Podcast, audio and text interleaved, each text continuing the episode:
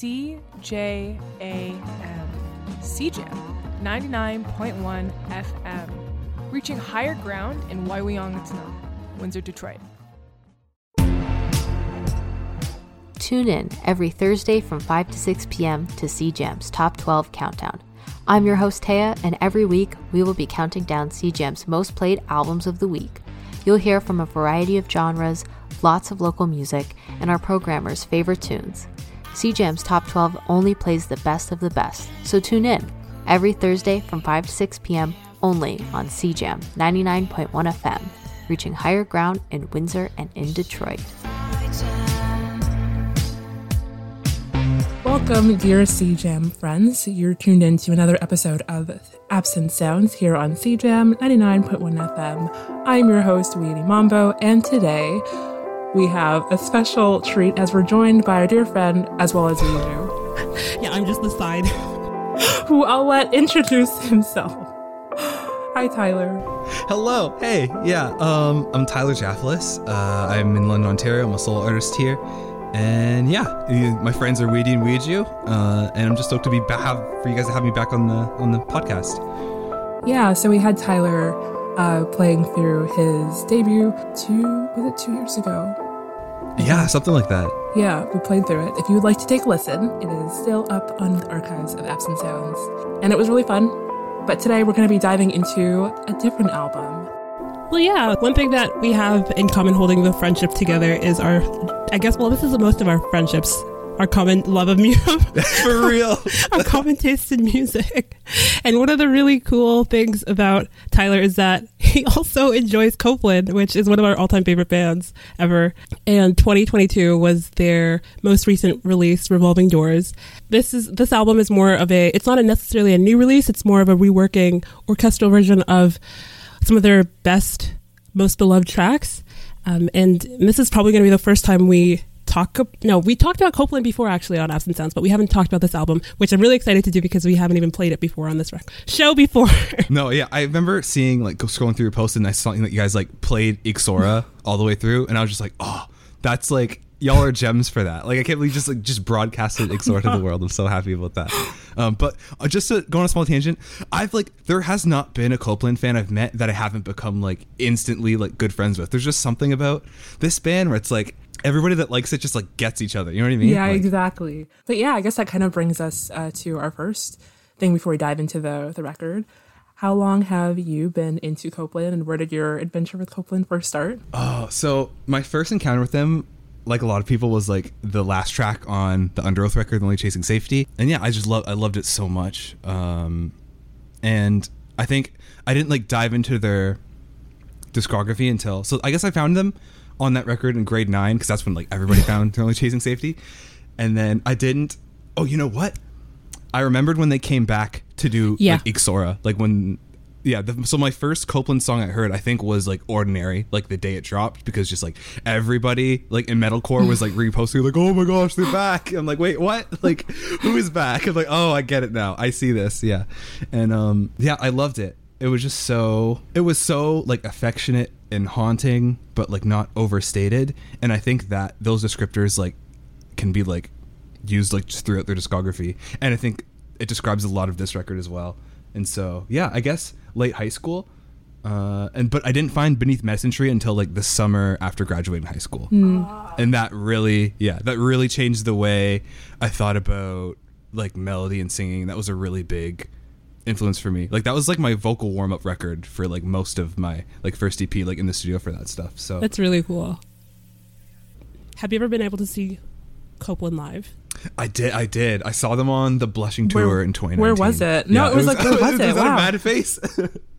oh, oh, it was at Lee's Palace. It actually. was because we were going to go because it was was it 19 plus and we were yeah I was gonna say oh, I don't think we could oh, we couldn't oh I'm we so didn't go. that was oh my condolences I yo remember I was like looking real. is there a way we could get it because it was like right before our birthday so I was like crimes for Copeland let's go but like um yeah that was definitely one of my favorite shows I've been to. I think from Indian Lakes opened and they were touring on everything. Okay, that's like now. the no, like that's um, the ultimate. Y'all knew that. I didn't have to restate it. yeah, but it was great. They had such a good mix of their um, discography in the set list, and yeah, it was it was amazing. And on that on that theme, do you have any like tracks or albums that mean something to you personally or have grown with your heart over the years, like from Copeland in general? Before we actually get into there, Oh, They've all had the chance to grow with me, but I mean, I think the one I have the most memories with was is like Beneath the Medicine Tree. Yeah, just because I don't know, because like like I said, that was like my vocal warm up record. I think a lot of the melodies like on my first EP are very similar, just because of that. And that was the record like me and my producer had bonded over at the time. And so yeah, I don't know. I just have like like I really remember like being really nervous for a show and just kind of like walking outside the venue and then just kind of putting this in my earbuds and just like singing it to myself to calm me down. So it was sort of like it did two things for me to get me ready. It like it helped my vocals and then just sort of like helped my emotions as well. And so I think that's if you think of like Copeland and like my memories, like the first thing that comes up is like that album cover. So I will say one of my memories um, with Copeland then. What I remember, I don't usually do it anymore, but sometimes I would fall asleep to music, mostly by accident, because it would just keep playing in the background. And one day, I had a dream that there was a girl on this. Well, at the end of the dream, there was this girl sitting on the steps of uh, the school, and she was singing. Like she had this beautiful voice, and she was just singing this song, and I had never heard it before. But then all of a sudden, I woke up, like I was slow, starting to wake up, and she was singing the song from Copeland, that's so cool. Oh my gosh. and because Copeland was playing. yeah. I feel like that's what that, I think that's like exactly what Aaron like wants to happen. Like I don't know if he'd admit it, but I think that's secretly the experience he wants everybody to have. I'm trying to find. I don't remember the name. that's such a visceral reaction to listening. Was it blushing? no, it was uh, you know, it's like do what you want. Oh, yeah. yes, that one. Oh, okay, yeah. Fall in love with hold Yes, nothing yes, back. yes, right? yes, yeah. yes, yes. Okay, yeah. Yeah, hold nothing yeah, back. hold nothing it's like back. the last yeah, track. and it was so short, and I was like, where is this coming from? And it was coming from Copeland. It was really nice. No, hold nothing back is like the equivalent of Patterson and Leo Pinegrove for me. That's so true. Oh my gosh, yeah. I think Hold Nothing Back is actually like on my sleep playlist too. And I don't even know what he put into that song, but it's it's so calming. That would have been great to hear, like in the style of Revolving Doors too. We're going to begin our playthrough now, starting with the first song, Every Silence. You're listening to Absent Sounds here on CJAM. We're playing through the album Revolving Doors with our friend, London based artist Tyler Jaffelis. If you're ever in doubt of what we're playing, you can check the track list because we'll be playing sequentially for the rest of the show.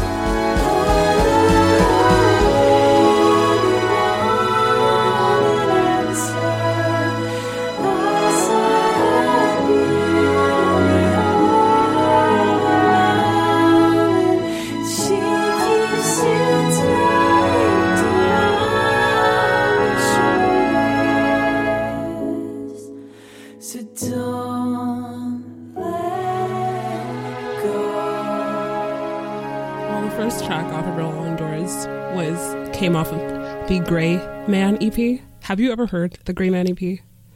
No, I wanted to ask you guys too. I literally like I didn't know it was a thing.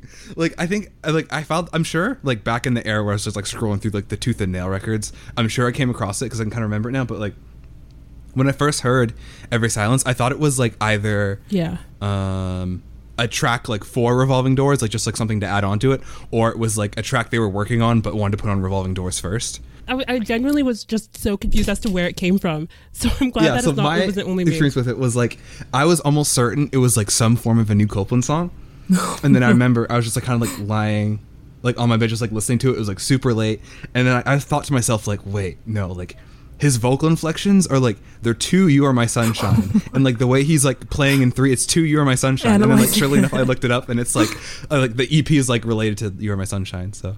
No, yeah, exactly.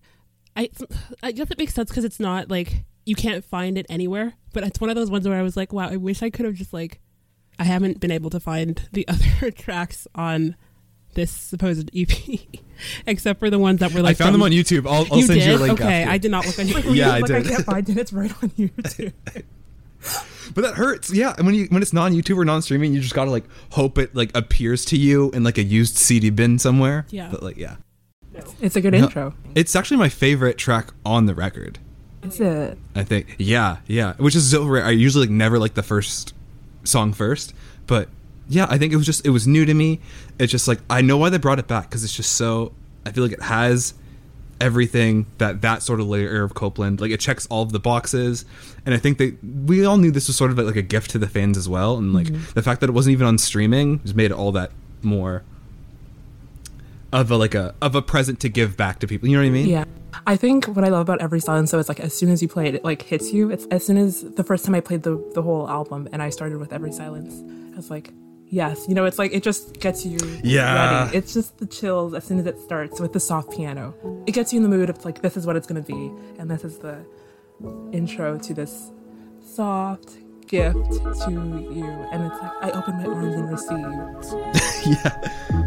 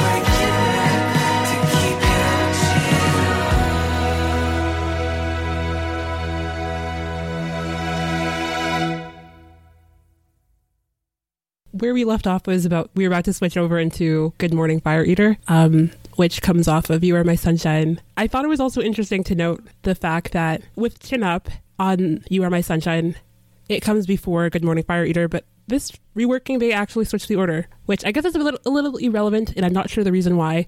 I don't know if it if it's really even noticeable. I noticed, and it's definitely relevant. Yeah, but I yeah. You, okay, okay. I was sure this was like a random thing that you know nobody cares about. no, about. of course, no. I care about stuff like that all the time. Yeah, I think I think they started with Good Morning just because like I don't know when you first like when you first see the original, it's just so iconic. Like it's their, I feel like that's the Copeland riff for like because it's like a three note thing. Everybody know, you know what I mean? Yeah. When it comes in on revolving doors, I like I had to like sit still for a second. Like what's going what's going on? They did it so well. It's sort of gritty and muffled in the original, but they did it like with nylon strings, and it's so like subtle. Like you miss it sometimes. Wake up your eyes and darling, your smile. The day is done. For me, Chin Up is like the magnum opus for me. Like I enjoy having um, Good Morning Fire Eater before Chin Up because at least it almost feels like it. Always find it interesting the way they transition or the way they would switch the transitions in that sense. But the moment that I had to sit still was Chin Up for me. Oh, really? Wow. What do what particular part? Honestly, I I don't know if it's more of it like a you know when my brain like fires off because it's like one of my favorite right, songs. right, yeah, I think it just I don't know. It's just how elegant it is. I think it just hits right. yeah. So I guess your answer is like, what part do you not sit still during that? Yeah, like yeah. yeah. I just want to say, I think for me, again, it's just the intro of Chin Up. It just felt like there's something else behind it now. You know, you can obviously hear the lyrics and you know the lyrics, but then I felt like, you know, the him saying you break your neck to keep your chin up. It's like you can just hear it more when the way he's singing it in this version. And so it feels like, oh, it's like, oh, that's what you're going to do just to keep your chin up for us. Yeah, no, there's definitely a handful of lyrics that I'd never really like quite took in until this record. Even if it's just because like there's less things going on or like his vocals are more dry at, at some points. But like I definitely I think I've decided that like mm-hmm. This release is like integral. I don't mean to say like I've decided. I'm not like say or anything, but like I feel No, like you've decided. Yeah. I feel like this release is like integral to the Copeland discography just because it's the way they've shifted the songs and moved certain parts around helps you get around it into certain nooks and crannies of the song that was harder to before because Copeland has always been like Yeah. they've always been they've had lyrical depth and sonic depth. So sometimes like he's saying like this heartbreaking line, but something like crazy is going on with the guitars at that point. So to have that, yeah. Yeah. And you're like, oh, I'm, I'm really focused on that. thing. Exactly, yeah. Yeah. Not that Copeland tries to be distracting, but I think here it's almost like it forces you Mm-hmm. to actually pay attention, or maybe you, we want to pay attention to see to hear everything that's actually that's going on. It took a definitely took a few listens to be able to let it sink in. It wasn't the first listening that I was like I fully understood what was going on. I think it, it took a few listens before I was like, okay, I can follow along with everything that I'm trying to keep track of. Which it's hard to explain why. I think it, it's just because it was different. The unfamiliar familiar Right, yeah. it feels like you know what's going on, but you actually are like, no, I actually I don't know what's what's what's yeah, happening. I think here. it's because com- uh, Copeland is like it's like a comfort listen for all of us. So like we know the ins and outs of it. Yeah. So like even if you like the other version, it's like weird to hear it like switched up somehow for sure. Yeah, no, exactly. I was gonna say even just the next one, like with uh, "No One Really Wins," that intro, you know it like, the back of your hand. You, as soon as it starts, Yeah. you know what song it is.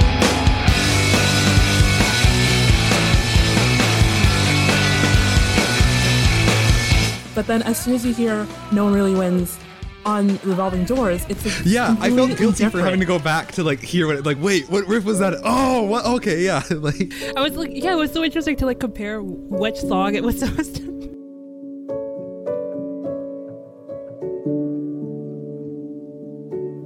I would say that the the lyrics of "No One Really Wins" are some of my favorite that from Copeland, and those are ones that I like automatically think of.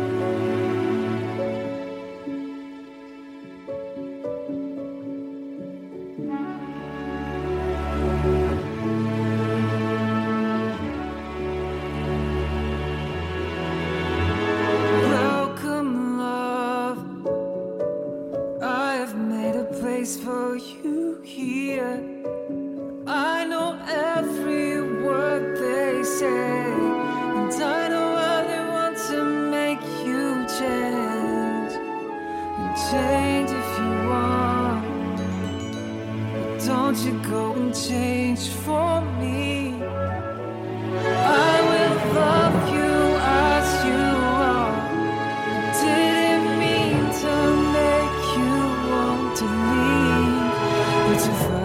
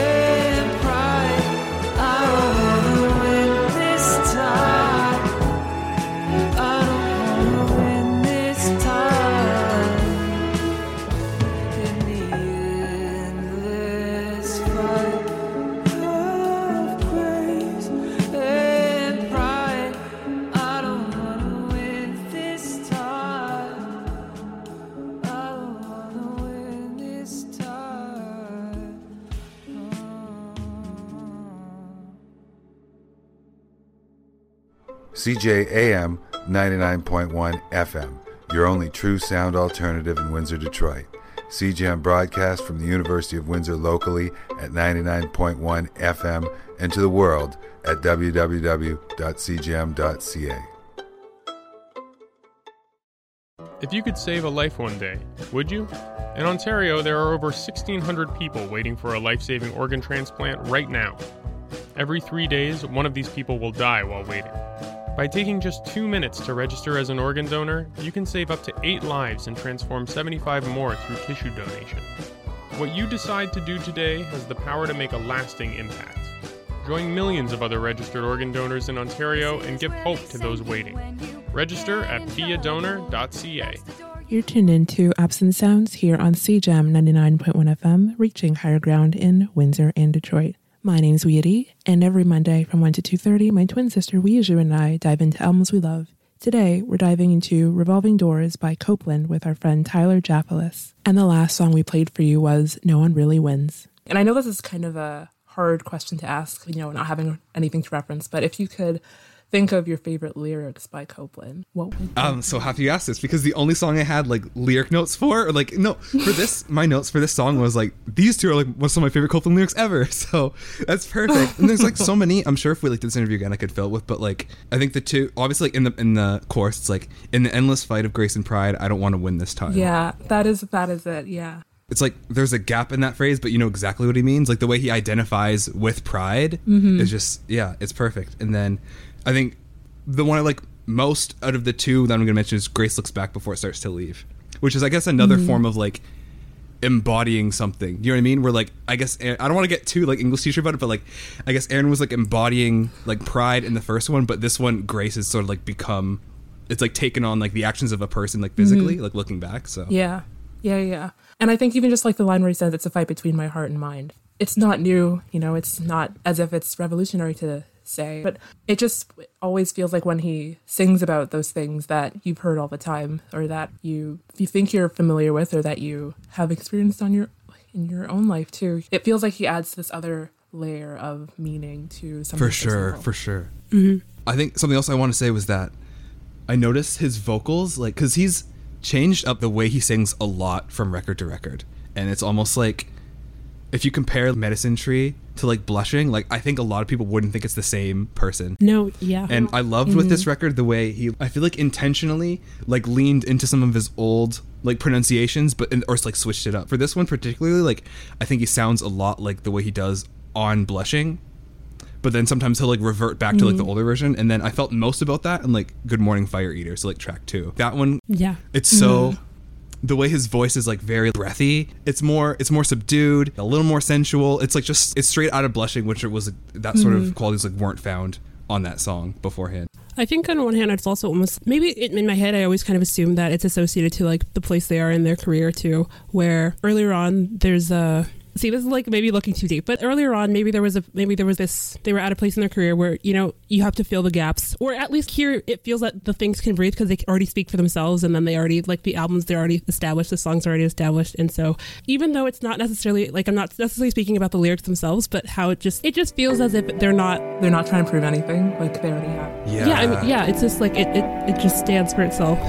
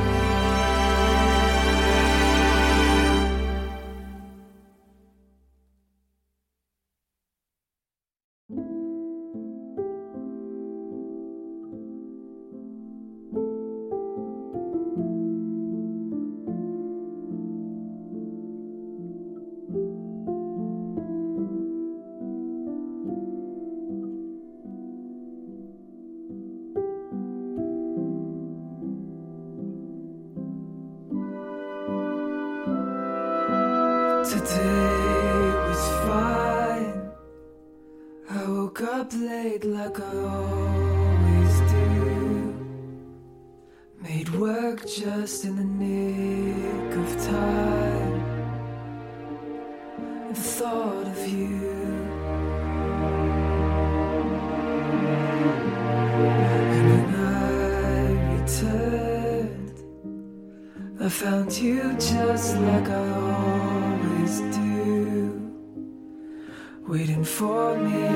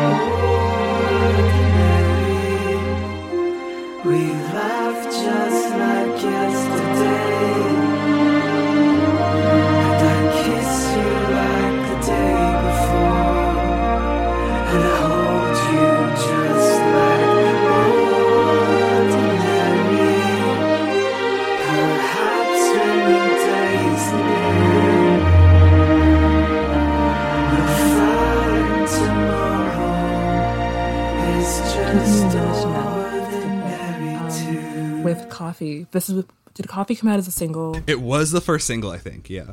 Okay.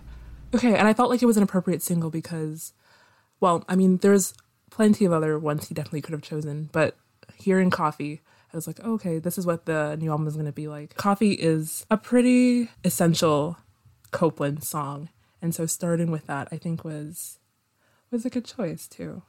No, for sure. That's one that I would have I would have picked 100. percent I'm gonna say something uh, slightly controversial.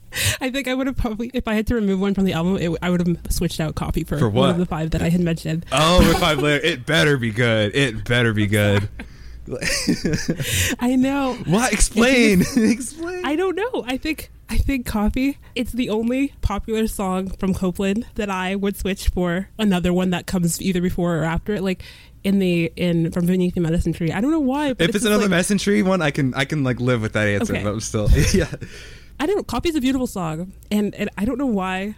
I would I would switch it, but that was probably the first like my instinct when I when I was listening to it. Yeah, I'm so interested. Like, do you feel like, because, I don't know, like coffee. I guess the lyrical style is very beneath medicine and then he's made a note too that like he felt like he dug himself a hole with that in the hole with that record a little bit just because it was like so specific. So I feel like that's one of those specifics sounding lyrics where it's like it's very place and time and like very like dialogue-ish. But out of the songs on Beneath Tree, that one feels mostly like the seed to like their other stuff. The the language is very time and mm-hmm. place. It's very youthful. It's very like budding. But I just the feeling I get from it is the same feeling I've gotten from like their other records after it. You know what I mean? Yeah, I think what I always loved about coffee though is just how specific it was. Sometimes gets very abstract with what he's talking about, but I feel like with coffee, it was like he's literally just saying. I mean, obviously, there's you know all the other parts that influence the song itself. But the specificness of saying if it's not too late for coffee, of actually talking about a specific thing, the actual action means a lot of different things depending on what context they're in, even if it's out of the story that it was actually create meant to be in. You know, and so I, I guess I just also wonder, you know, like what does it mean for him now, or you know, when he decided to put it in revolving doors. Yeah, I think from an interview I listened to a while ago, I think just like he was talking about his relationship with his old stuff, and I think I don't know what it's like in the studio for him re-listening to his old stuff, but I know like live he says that he's he's not really thinking about the time, he's just more so like looking at the like the audience and stuff, which is really interesting too. Um, and I guess because like that, the Medicine Tree era is like it's so special for a lot of us.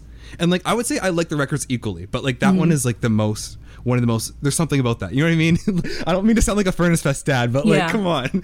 Um and um I think back to like you talking about like the lyricism, I think people like coffee so much because he's talking about material things that you can like look at and hold like in the real world, which I feel like is very rare for most of Copeland's lyrics. You know what I mean? So that's what makes it special. You get to hear Aaron like talk about place and time and like thinking about what he's doing with that person. You know what I mean? So Yeah. Yeah, I, I mean, I think Copeland with coffee, it always to me felt very. If I had to compare, compare coffee to a specific song, I would always think of something from Blushing. That's the vibe. I mean, the song where he's um, where the, the other female voice comes in, it's like, "Wake up! You should, you should probably wake up now." Right, I was thinking about that Do you too. know Yeah, another yeah. Yes, that's that's how Yeah. it feels for me, which is interesting because I even if I, I I don't hate coffee, I like no, yeah, I we're, like we're not we're not trying to like like just like de- this isn't Yeah, debate team or anything, but like Yes, yeah. It just I don't know. That's an interesting connection. I never really thought about more in depth. one of the last things I have to say about coffee is that like that was the song that made me it reaffirmed for me that Revolving Doors is like it's integral to their discography just because it makes you realize that strings and like orchestral arrangements have always just been embedded in Copeland, even if they're like not using them or like before they started using them. Because if you listen to Coffee, the the Revolving Doors version, and then listen to the Beneath Medicine Tree version, you realize that you your heart has like always placed strings there. Like, do you know what I mean? It's just the I guess the Revolving Doors one is like the emotionally mm. accurate version of Coffee. You know what I mean? It's like the the audio file of how it makes you feel always evoked like these like grand like orchestral feelings, even with using like the like the quote unquote like emo like early 2000s Yeah, yeah. instruments. You know what I mean? We're like the, with the bare minimum. Yeah, no, for real.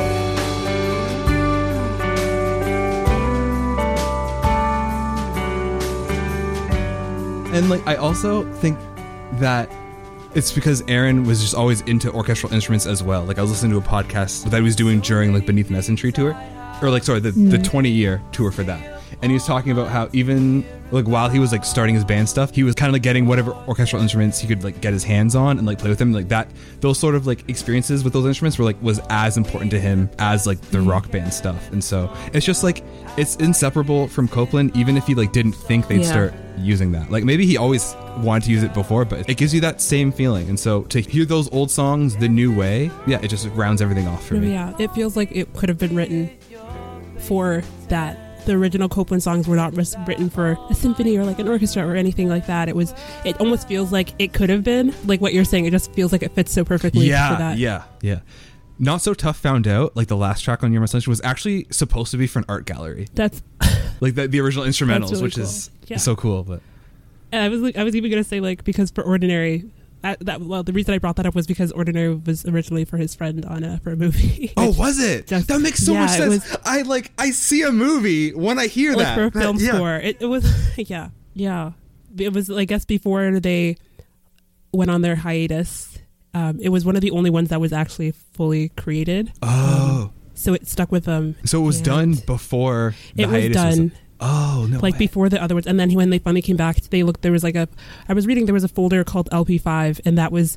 In like he had some other demos, and then Ordinary was in there too, and wow. um, Oh that my was the only one that was like fully realized, and and everything else from the album kind of I guess flowed outside of that too. But That's perfect. That was the first one. That was like their comeback song too. So that's yeah, amazing. yeah. Yeah, it does feel like it's more removed from Ixora. Have you guys seen like that Copeland documentary on YouTube, like the fan one? You oh, you gotta watch that. It's so good. I've watched it like three times, but like like I've just over the course of since it's been out. You know what I mean? And sometimes it's just like in the background. Yeah. But um, I do remember them talking because I was curious too. Like, yeah, why is there so much like love for "You're My Sunshine" on this? and understandable, but like why? And um, I do remember Aaron. There was an interview with Aaron about how like he was. This was like the first time like where he wasn't being in the room when they were recording strings, so he was nervous about it. But then afterwards, he loved it so much that like he said that he almost wished he had like more strings to be written for it. So that just makes me like wonder like is some of those are those some of those ideas he wish he had on You're My Sunshine?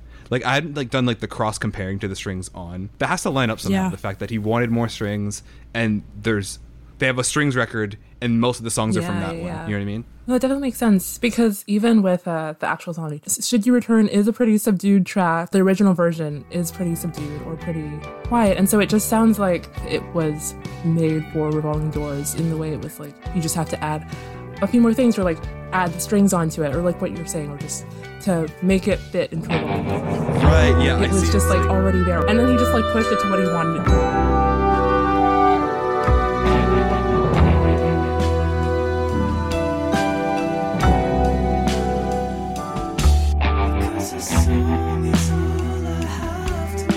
Make The, One of Yes. the other songs do feel like he changed it up a lot, but then with this song, it feels like he just pushed it a bit more. yeah. yeah, for sure. in a way, it almost feels like this the revolving doors um, version of it.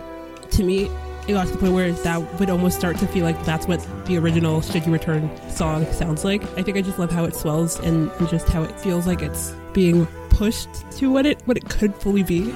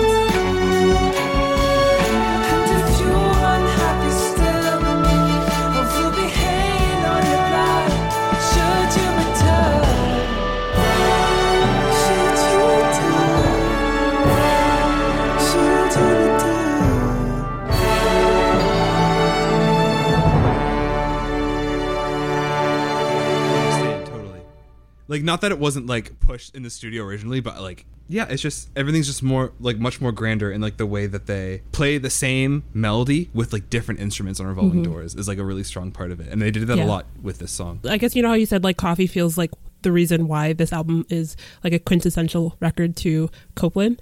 I would also say maybe this is maybe this is another example of that where it explains what Copeland um, is and what they've been trying to do this whole time. Yeah.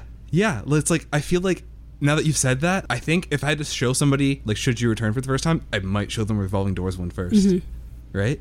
Because it's like it has, because like should you return is it's so specific to that record and the way that record mm-hmm. sounds, whereas like the Revolving Doors like calls to that, but it's like with respect to all the other stuff too. Yeah.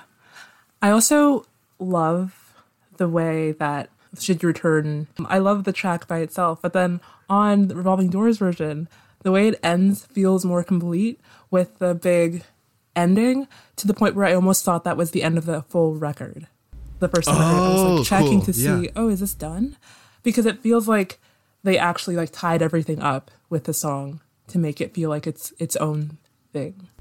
Mm-hmm. Yeah, for sure. I feel like Copeland is always like played with resolve and like lack of resolve. Mm-hmm. I don't know, just the way this record's like fleshed out. There's just so much more resolve in places that might not have had it as much intentionally. Do you know what I mean? Yeah, yeah, yeah. Yeah, it's not even as if it's like, oh, the song is unfinished. But it feels like, you know, they left it like that for a reason. I just, it's the ending every time gets me. I just love the, the big swell, the big finish at the end. Yeah. Yeah. And then I forgot to say the intro is like the most like lulls in traffic moment on the record, I feel like. Mm.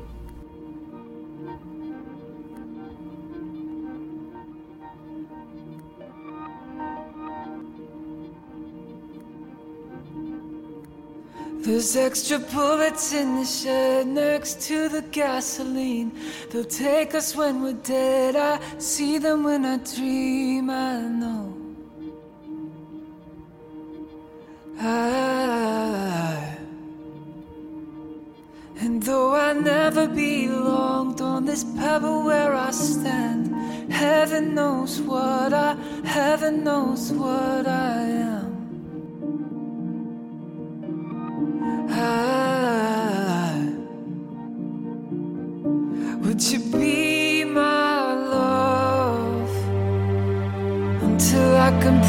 That this world is not real?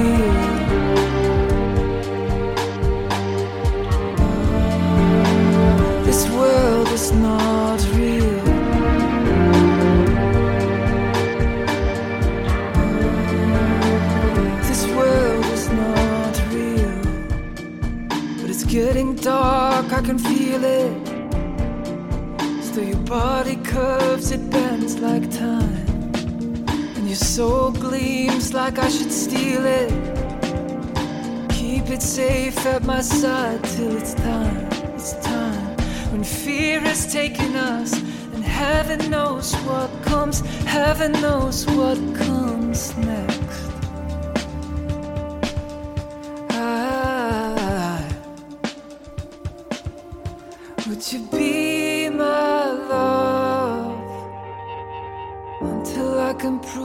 this world is not real?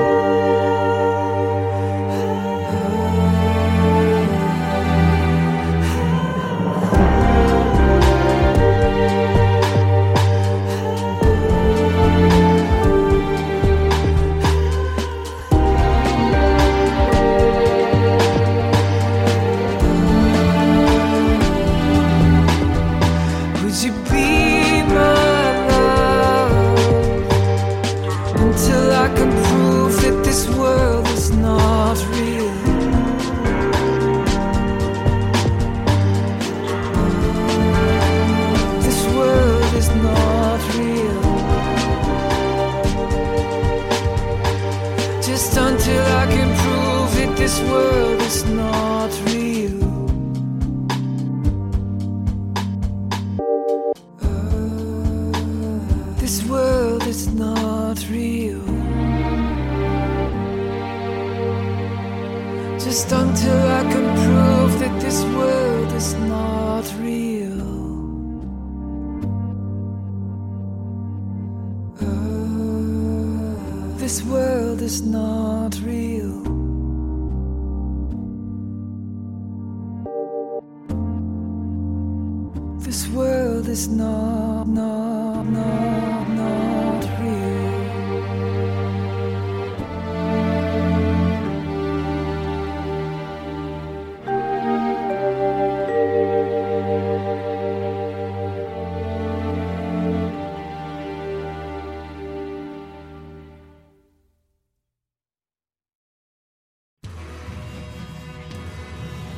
Jim Carrey is a Canadian. k.d. lang is a Canadian. Martin Short is a Canadian. Pierre Trudeau is a Canadian. Michael J. Fox is a Canadian. Leslie Nielsen is a Canadian. Shannon Tweed is a Canadian.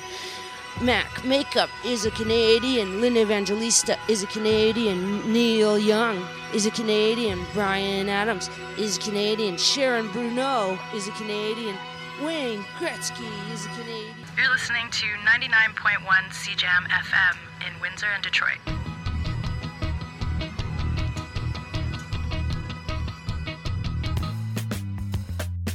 Hey, music lovers!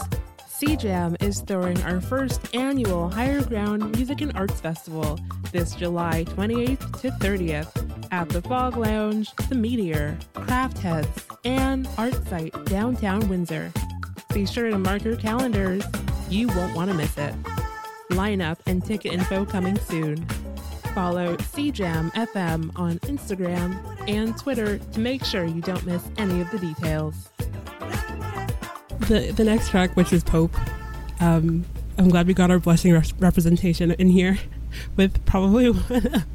yeah. um, do you have? Well, I should start off. Do you have a favorite song off of Blushing? And is, it Pope, or would you have preferred something else from that record? Oh, that's hard. Um, also, is there any Copeland question that doesn't make you go like, "Ooh"? Yeah, like, but I'm looking at the track list currently. I would say, hmm, no, you gotta go with you gotta go with Pope. I don't know, because that's like that was like the ordinary for that specific album cycle. You know what I mean? Because like they had they had been gone for a Yeah. while since Ixora. You know what I mean? So that's the song that's most dear to me from that record. I would say, Yeah. yeah. But yeah, I've definitely got to go revisit and like really dig into to it. But yeah, Pope. Yeah. I, that's one I'd pick. I think it makes sense to do Pope because I remember when they were playing with the the orchestra and they did they did those shows with the like mm-hmm. Imperial Symphony Orchestra. I remember Blushing wasn't announced yet, but Pope was like the Oh. new song they did. Like so everything was like pre Blushing material and then Pope was just like a new song. And so I think Pope would be the one I would pick for sure.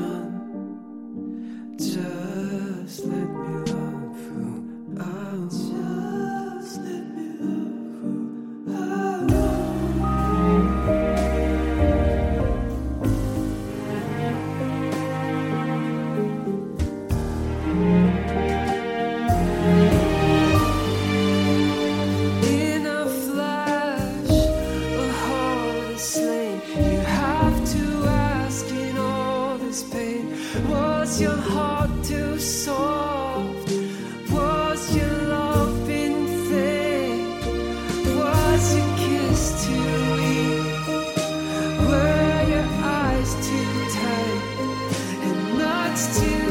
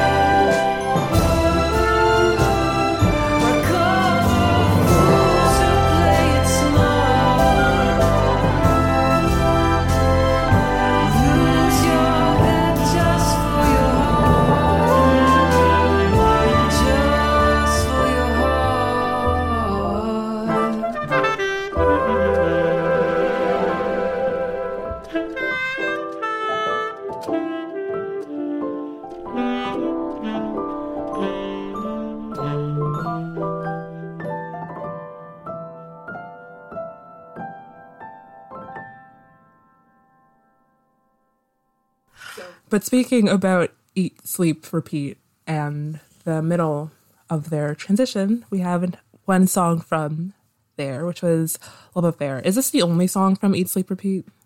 It is. It is. Wow. Yeah. Yeah, which is why I would have loved Yeah. more because I feel like that's the one people tend to pick. I understand why they pick it because I think that was the only when I saw them. I think that was the only song Where's they played Control for Easy Freak? Freak. Where is that was what I wanted to. Where's Control Freak? Where- I got so much to say. I got so much to say. what is this? I feel Love Affair is like, again, like I was saying before, that is like the ordinary of that record. But like for a different way, not because they like released it first or it was like the precursor. It's just like that's the one that like seems to stand out the most, and like the subject matter is like Yeah. so potent with it in a similar Yeah, I way was the ordinary about, was. Um, Aaron Marsh, and I like at that time, and I found it interesting that I mean, personally, I always feel like his records are really pers- deeply personal, even if he's not explicitly talking about stuff in his life. But um, that he at least felt that Eat Sleep Repeat was just like Mhm. super more blatant, and it wasn't as covert. Um, so maybe that's maybe that's why he doesn't want to rework things um, from that record specifically. I don't know. It could be Mm. something else, but I would have loved to see Control Freak. Yeah, that's definitely on the, the top five list. I said for like which ones I would have loved to hear on the.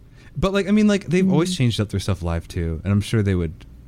I'm sure that like it, if they played Eat Sleep stuff live, they'd somehow make it sound like Mhm. Revolving Doors, even if subconsciously because they're just more mature now. And I think it's also because Sleep Repeat already Mhm. has so much strings on it. Yeah, yeah. You know what I mean? So I think they want to toy with stuff that didn't have so much or stuff maybe he already had Mhm. like ideas. And then also I loved the way they like they kept the sort of the outro piano part the exact same basically.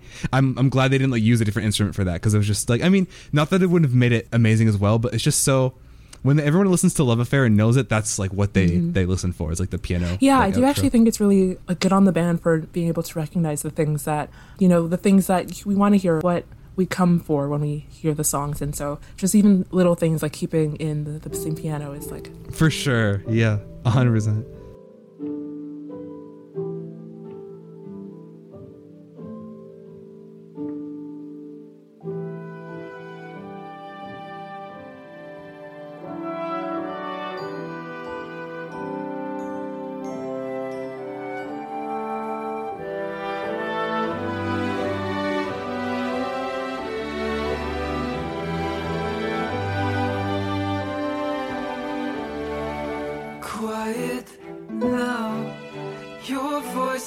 miles away, but somehow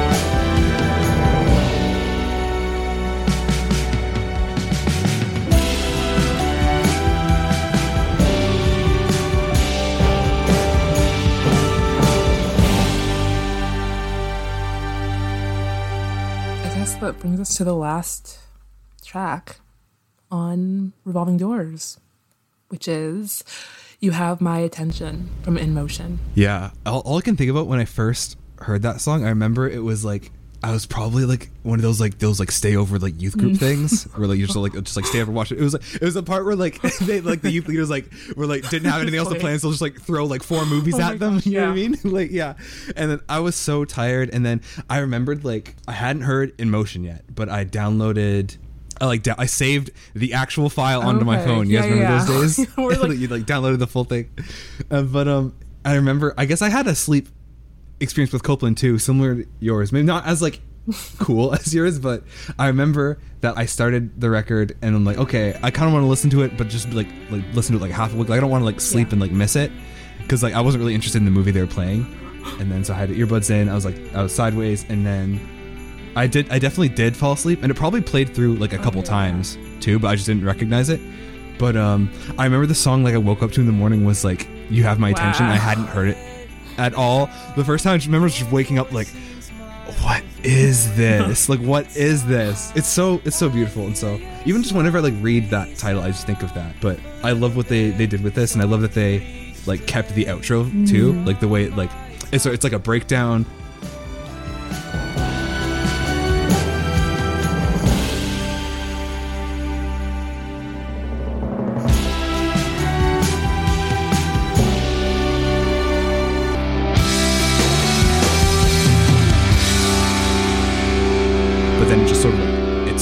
Itself and then it starts again. I, I'm pretty sure the first time that I heard the album was playing through the album, I must have dozed off somewhere along the middle part, and it was just you have my attention when Aaron starts not like yelling at you, but like when he starts going.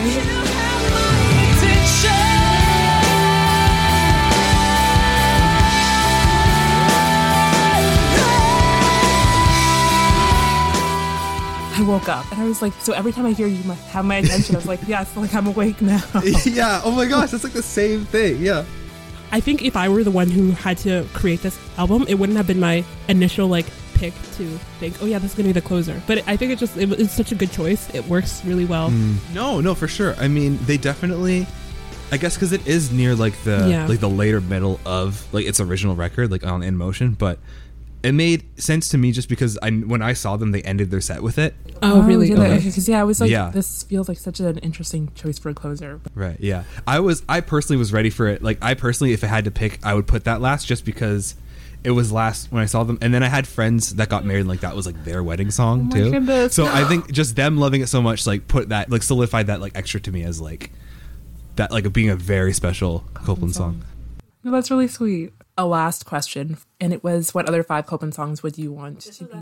I had Control Freak, and then As Above, So Alone. Have I Always Loved You? On Your Worst Day, and When Paula Sparks. Yeah, Control Freak was was my first. I didn't rank them, but like if I had to just pick one to go on the record, it's Control Freak. I don't know. It's similar to like the Middle by Jimmy Eat World, where it's like they wrote it, but it, it's just like transcends their discography. Yeah, not that it's better than their discography, because I don't know if Control Freak would be my favorite song, but it definitely it stands out the most out of all of their songs. But nobody talks about it. Literally, no. Like, you're the first person who's ever like mentioned "Control Freak" by Copeland to me. I never see it on any of those like groups, like, like those music groups or talk like Furnace Fest groups. Nobody ever like brings it up in like Copeland full sets. Like, I would have loved to hear this one. You know what I mean? And I don't think they've played it for a while either. But yeah, it's super special to me for sure. I have Control Freak. And Oh, nice. Have I Always Loved You? Um, and then I have I Can Make You Feel Young Again. And To Be Happy Now, then Hold Nothing Back. That's such a good list. Oh my gosh. Um, I think mine were like the other four was Control Freak. So full five, Control Freak, Walking Downtown Oh, that's like a. from Beneath the Medicine Tree. That's a, I feel like that's a That's deep you. cut. Yeah, yeah. I I know. Yeah. I I feel like that would still make sense lyrically. No, that would be. I would love But to it's hear like- them change it. Actually, yeah. Yeah, yeah. And I think a lot of mine was just like I'd like to give give Aaron a challenge. Yeah. You know what I mean? like you know, just to see what he would do with it. Um and I guess the most challenge I would want to give is I'd want to see him like try to do like not try because he'll do it, but like Yeah. I want to see him do like pin your wings. Mm, that's okay. Yeah, that's a good song. Good. Yeah. And then my last one was Chiromancer off. See, I was thinking about that too. Oh yeah, okay. The last thing I had to I, I wanted to ask you was, do do you have any Canadian bands that carry sort of the same unique sound. Yeah, it's so hard. Yeah, because they're such a because like I don't know. There's so Canada's so diverse with our artists here, but also Copeland is just such a like a singular band to me. I would so I'm gonna if I give answers similar to anxious because like anxious doesn't really sound like in motion. I'm gonna give answers for like specific reasons. I'd say.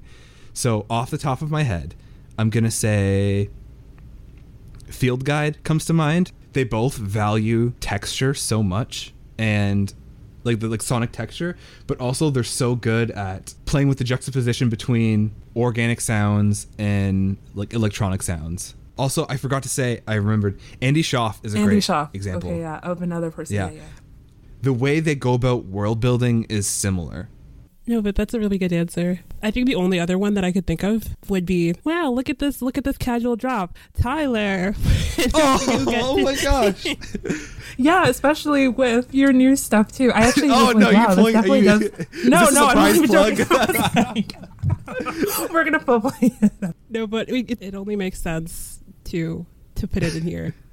it works. It, it, it's a good it's a good fit. Oh, thank, dude. Uh, that means a lot. Thank you guys so much. So we're gonna play "Window" by Tyler Jaffelis, who's been with us on today's show. "Long Throw" by Andy Shauf, and "Make Peace with That" by Field Guide. I'm Weedy. I'm Weedy And this has been Tyler. And you've been listening to Absent Sounds here on CJAM as we play through Revolving Doors, which is one of our favorite albums. I hope you have a good afternoon, evening, or good night wherever you are, and we'll catch you next week. Bye.